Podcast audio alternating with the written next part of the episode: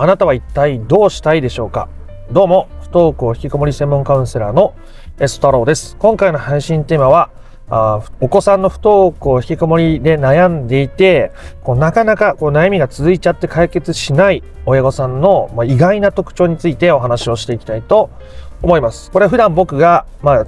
有料のセッション、カウンセリングをさせていただいている方でもやっぱり多くいらっしゃいますし、で、ここがはっきりしてないと、はっきりさせていかないと、不登校引きこもりの本質的な解決っていうのはとっても難しくなっていってしまうんですね。なので今回の話も最後まで聞いていただくことで、今ね、お子さんにどう関わっていっていいかわからない、どう声をかけていっていいかわからない、自分が何を取り組んでいっていいかわからない、ね、八方塞がりだと感じていらっしゃる方も、これを大切にしていれば不登校引きこもりを本質的な解決に近づけることができるんだとか、今の悩みを手放す、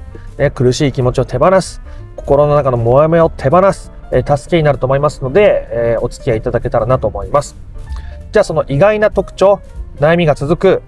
解決できない親御さんの意外な特徴って何ぞやというと、それはどうしたらいいかばかり考えてしまうということですね。お子さんにどうやって声かけたらいいんですか、どうやって関わったらいいんですか、どうやって取り組んでいったらいいんですかってことを聞かれます。で、そう聞くってことはとっても大切なことですよね。自分がわからない時に人に助けを求めるってこともとっても大切です。不登校引きこもりで悩んでるとか、そういう時っておおむね人に相談できてなかったり、自分の中で溜め込みすぎているってことも大いにあるので、そういう意味では聞くことってめちゃめちゃ大事なんですけど、その時に僕はこう必ず聞くわけですね。あなたはどうしたいですかと。で、自分がどうしたいかが大事なわけです。例えばお子さんからお小遣いが欲しいと言われた。お小遣いをあげた方がいいですか、どうしたらいいでしょうって聞かれる。でも、あげたいって思ってるのか、あげたくないって思ってるのか、あげたらこうなっちゃうって思ってるとか、あげなかったら子供から詰められるとか、余計に信頼関係が壊れるのが怖くてあげた方がいいって思ってるとか、その辺のどう考えてるのかとか、どうしたいのかっていうことがないと、アドバイスはしようがないわけですよ。例えば5000円子供にお小遣いあげるのを何とも思わないっていう人もいますけど、それがすごく大きい額だと、家庭の経済的にねっていう方もいらっしゃれば、その5000円をあげることによってなんとか自分の好きなことを見つけてもらえたらなみたいな気持ちがすごく大きくなっている方もいらっしゃるわけです。なので、自分がそれに対してどう感じてて、そもそもどうしたいのかっていうことを考えることがめちゃめちゃ大事なんです。で、同時にどうしたらいいですかって聞きすぎちゃうってことは、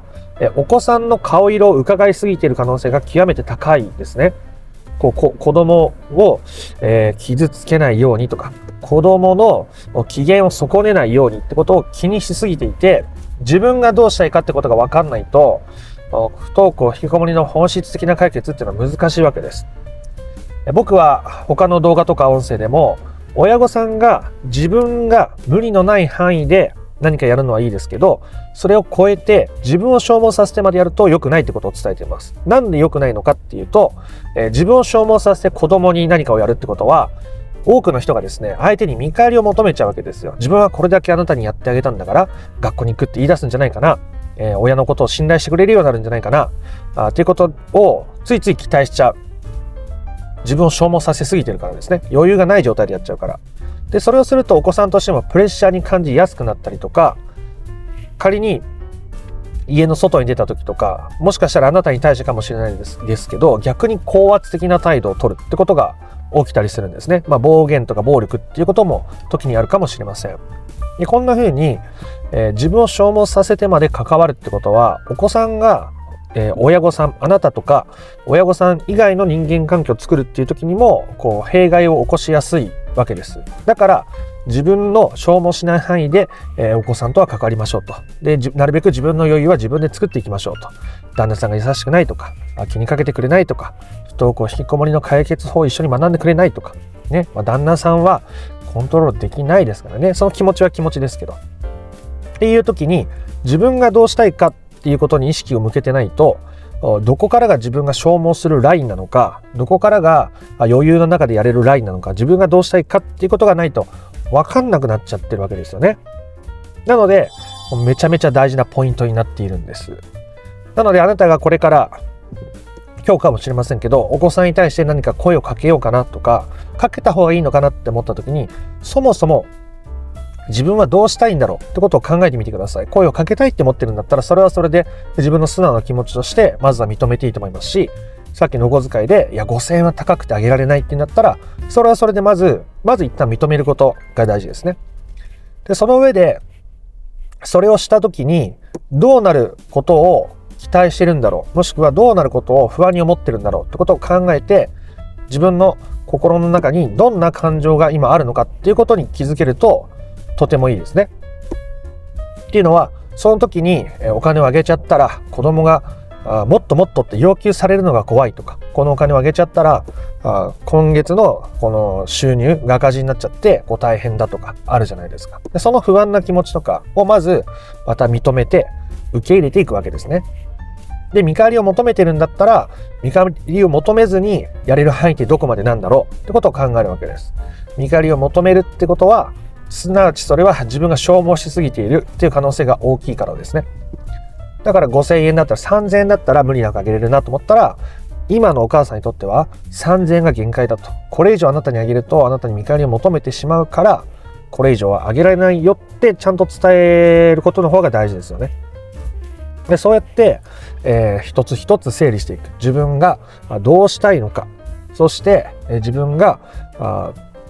何を不安に感じてたり見返りを求めたりしてないかってことをしっかり確認して、でそれをしっかり感じて、受け入れていくことによって、そういう気持ちにとらわれずに、いられるっていう風になるんですね。で僕は不登校引きこもりの解決法の、大事な部分として、親御さんがそのお子さんの問題がもし仮に全くないってなった時、自分にとっての理想の状態が叶っている時に、どんなことに取り組んでどんなことを感じていますかってことを必ず聞いていますし、話しています。ヨガに行って心身ともにリフレッシュしてるとか、友達とランチに行ってたわいもない会話を楽しんでるとか、好きな入浴剤を入れてもうリラックスしてもう優雅な気分でお風呂に浸かってるとか、どんなことでもいいんですけど、でそういうことに取り組むってことは、自分がどうしたいかっていう項目を一個ずつ自分が確かめて取り組んでいくってことともつながっているわけですね。でそういうことに取り組んでいくから余裕ができやすくなるし、そして自分と相手の境界線をしっかり見つけやすくなるっていうことです。自分がどうしたい、でもこれ以上は消耗しちゃうからそれ以上はやれないとか、そういう、線を引くためにも親御さんが自分の取り組めるところに取り組んでいくってことがめちゃめちゃ大事になっていくわけです。ね、お子さんの不登校で悩んでるのに、私は、自分だけ幸せになって子供は苦しんでるのに、自分だけ好きなことやってちゃ良くないんじゃないかなとか罪悪感を感じられる方もいらっしゃいますけど、むしろ逆ですね。あなたがまず余裕があって元気のある状態じゃなければ、お子さんに寄り添うということも余計に難しくなっていってしまうわけなんです。なので、あなたがあなたを満たす、あなたがどうしたいかをしない限りあなたが満たされるってことは訪れないでしょうし、あなたが自分の好きなこととか好きな時間とか、自分の時に不安に寄り添うとか、自分を消耗させない範囲ってどこまでなんだろうって考えることも、そういう自分を満たすとか相手との境界線を引くとか、自分がどうしたいかに気づくとか、そういうことにものすごく密接につながっていることですね。なのでそこのところをね、最初はなかなか分かんないと思います。今まで子供のことを優先にしてきて、旦那さんのことを優先してきて、仕事のことを優先してきて、両親のことを優先してきて、自分のことなんて優先したことがないっていう方もいらっしゃいます。で、その自分がどうしたいかって考えるときに、もう大それたことを考える必要は全くないです。僕は自分が夫婦関係とか職場の人間関係とかにもう悩んで人生のどん底だ、もうどうしたらいいかわからないっていう時に、こういう心のことに出会って、自分がどうしたいかっていうもので、人生を選択していくことをしていこうって思った時に、本当に分かんなかったんですね。自分がそもそもどうしたいのか、こうした方がいいとか、この人にはこうやって言った方がいいみたいに、こうした方がいいばっかでどうしたいかがなくなっちゃってたんですね。なので、その時に僕が初めてやったのは、お昼ご飯をコンビニで買う時のおにぎりの具材を自分が好きなものを選ぶっていうことをやったんです、ね、めちゃくちゃ些細なことじゃないですか。で今日晩ご飯に入れる味噌汁の具材、自分が好きなのを入れるとかでもいいんですよ。ね、それも自分がどうしたいかじゃないですか。旦那さんが油揚げあんまり好きじゃないから入れないとか、じゃない、私が食べたいから入れるとか。ね、でもし旦那さんがめちゃめちゃそれでね味噌汁のことで怒るような人だったら、味噌汁もう一個作ってもいいかもしれない。洗い物増えますけどね、その辺はいろんなさじ加減があるので自分で模索してもらうのが一番いいと思うんですけど、でそうやって、自分のどうしたいかをちょっとずつ大切にしていけばいいです。今日着る服本当に自分がこれ着たいんだろうかって考えてもいいし、久しぶりにあの友達、いつも連絡くれるあの友達に今連絡したいって思うから連絡してみようかな、でも全然いいわけです。ちっちゃいことの積み重ねで、それもあなたにとっての成功体験になっていきますし、そうやってあなたが自分の中のどうしたいかを大切にしていくってことは、お子さんがどうしたいかってことを表現しやすくなる土壌になるし、もしそれがお子さんがそれを表現しよう、どうしたいかってことを表現しようとした時に、あなたはそれを自然と応援できるようにもなっているわけですね。あ、そうやって感じるんだ、ね、些細なことだけど、めちゃめちゃいいと思うとか、そう言って自分でこうしてみたいって考えているんだね、それって素敵なことだと思うよみたいなことが、自然と言えるようになるわけですよ。これ表面的に言おうと思ってもお子さんは非常に敏感なので、どっかで覚えてきたような言葉を俺に言っても、なんだそれは、余計に不信感につながってしまうわけですね。心から相手にそういうメッセージを伝えるためには、まずあなたがあなたに対してそれができてないと難しいわけでございます。なので、どうしたいかが大事。なかなか悩みが続いちゃうとか、どうしたらいいかわからない、解決できないって人はどうしたらいいかっていうね、思いやりが大きすぎて、その思いやりが自分に向いてないがために、余計に苦しい状態になってたりするわけですね。それを自分に向けてあげる、どうしたいかをちょっとずつ大切にしてみてくださいというお話でございました。ということで、今回の話が良かったなとか面白かったなと思った方は、いいねやコメントをしてみてください。で、不登校引きこもりの解決法についてもうちょっと順序立てて知りたいよという方はですね、説明欄の URL から公式 LINE に登録していただけるので、そちらから不登校引きこもり解決のための3種の神器という動画セミナーを無料で受け取ってみてください。チャンネル登録もよかったらしてみてください。ではまた別の配信でもお会いできることを楽しみにしております。